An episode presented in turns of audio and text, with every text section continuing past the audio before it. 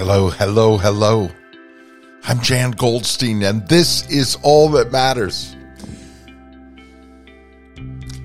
I've often asked you do you think about the person or the people who teach you the most? Those who inspire you the most? Those who've made a difference in your life thus far? Who would that person be? Or those persons? I find it helps to fill the stores inside of you with gratitude because there's an awful lot of energy being given out to difficult things and challenging things in life. You got to have some resilience, and we build resilience with gratitude, with an awareness of the blessings, the gifts that we've received along the way. Now, if you've followed me for any portion or all of the last two and a half years since we uh, inaugurated this positivity podcast, you'll know I've referred to my parents, to really two of the two most important teachers of my life. And not everyone I realize is as fortunate when it comes to the people who've been their parents or the experience they had with their parents. I'm I'm lucky in that way. And we are each lucky in different ways and it's important to look at those ways in which we are lucky, in which we are fortunate and to identify them. But if you've listened to me, you've often heard me identify my dad, my mom. My dad was an older dad when he became my dad. He had been a bachelor for years and years and years, and um, just hadn't found the right person yet. And he met my mom, and she was a widow with two sons, and they fell in love, and he adopted those two boys who always remembered their dad from their youth, but also were guided and fathered by our dad. And then he had me and my sister with my mom. And here are some of my earliest memories of dad. And the reason I'm thinking about this this week, you might wonder, is because it's my dad's yahrzeit. It's the anniversary of his death. And yes, we celebrate birthdays, but we also celebrate the days of one's death when one can take a full measure of somebody's life. You know, it's one thing when they're born to say, I have all these hopes, these dreams for this person. At the end of their life here, their physical life here, one can take measure of what they actually did, who they actually were. Have you found that? Have you had someone die in your life? And you recognize at that moment, or perhaps as I am on the anniversary of their death, taking a measure or a reevaluation of their life and recognizing how truly extraordinary in many ways that life was. And that life continues to be because I am a big believer that people weave themselves into your soul and they stay with you. And that's how they live beyond death.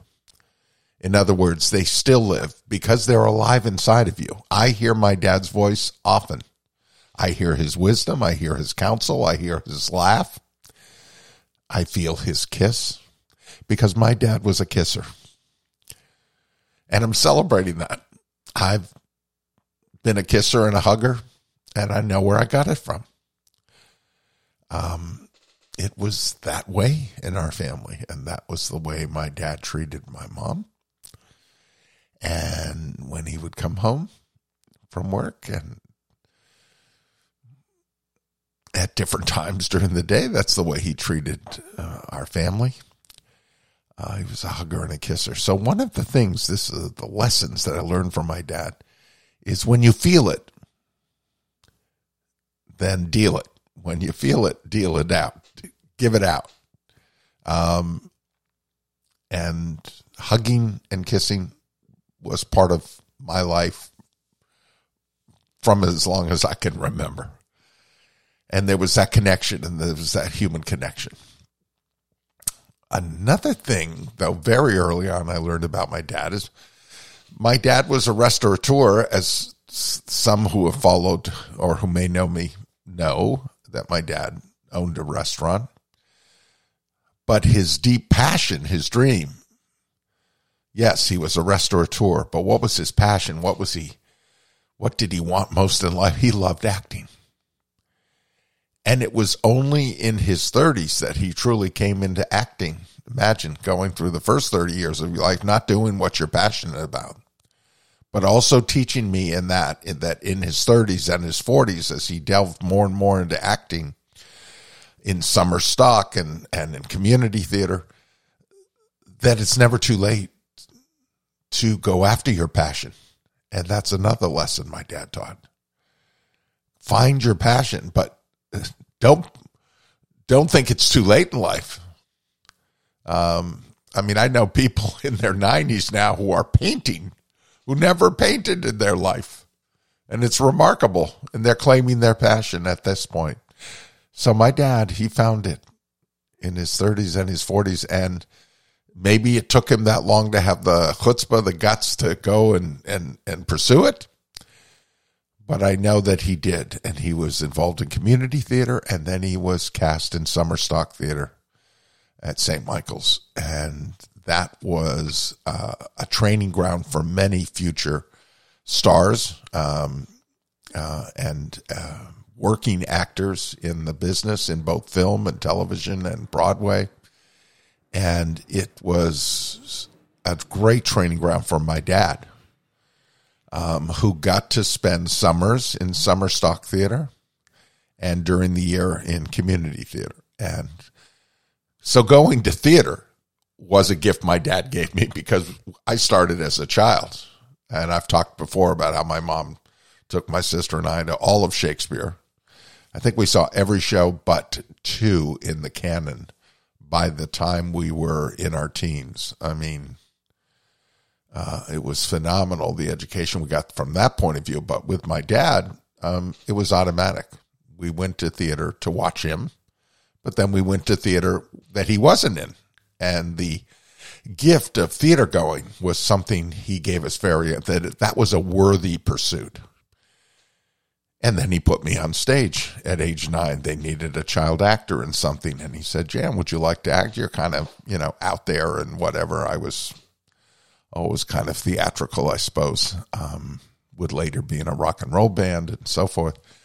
Um, but starting acting at age eight and nine, that I just ate up with a big spoon. And that's another thing my dad taught me. When you find the thing you like, eat it with a big spoon. Don't take a little, just a little taste of it. Really get in there. And I did. Imagine growing up being able to sit at your dad's elbow. You're eight, seven, eight, nine, and you're watching him put on makeup to to go on stage in front of an audience of hundreds.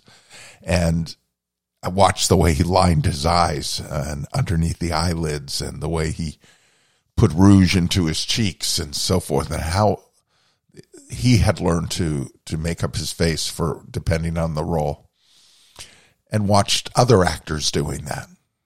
So hanging out backstage, that was another gift and another lesson my dad taught me about preparation, how you get ready. And he would have me cue him, which meant read the lines when he was studying to be in a play.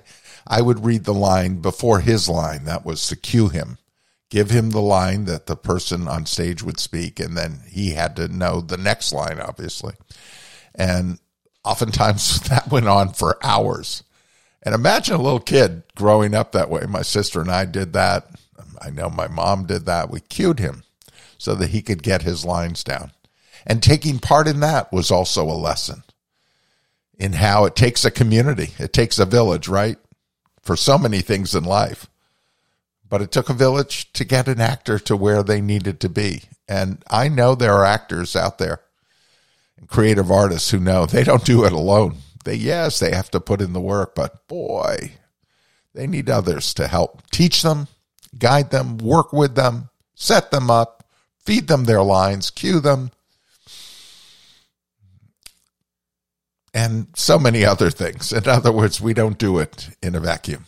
And that is a lesson, obviously, in life, one that we need to be reminded of sometimes. So when I talk about the lessons my dad taught me, all these many gifts, creative gifts, and also gifts of the heart, that idea of hugging and kissing, that was not incidental. That's who he was.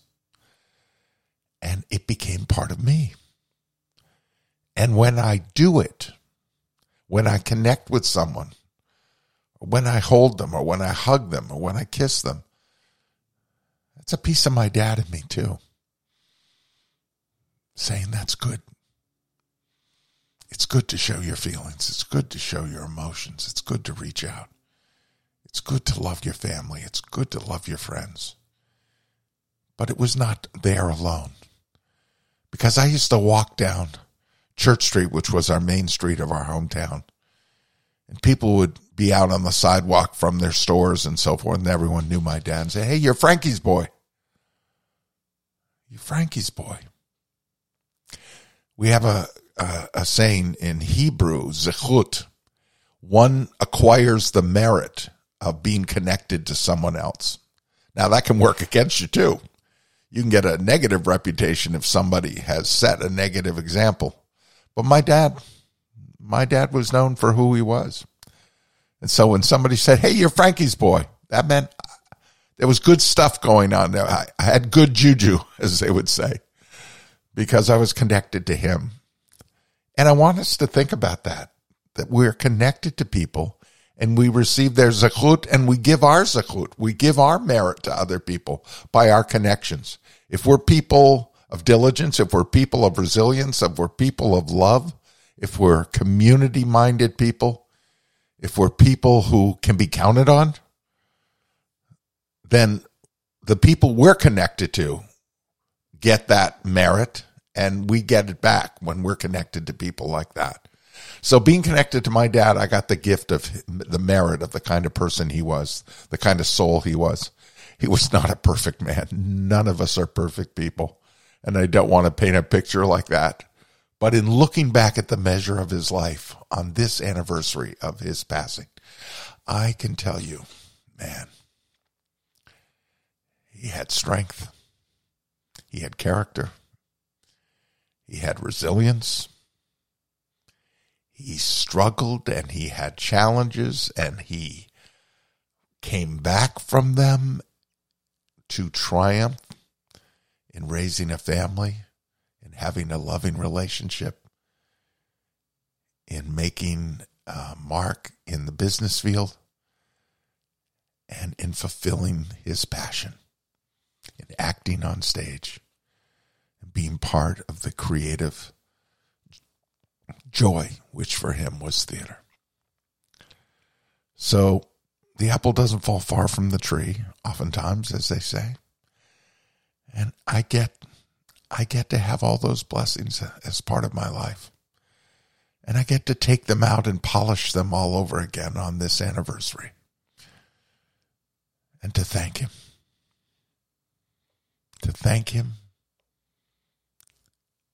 And to remember to thank those while they're still living who made or make a difference in your life. I did. Mike siblings and I were fortunate in that way.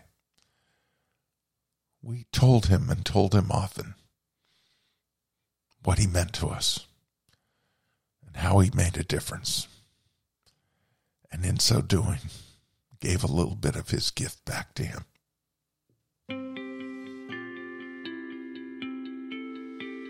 when we take the measure of a person at the end of their life.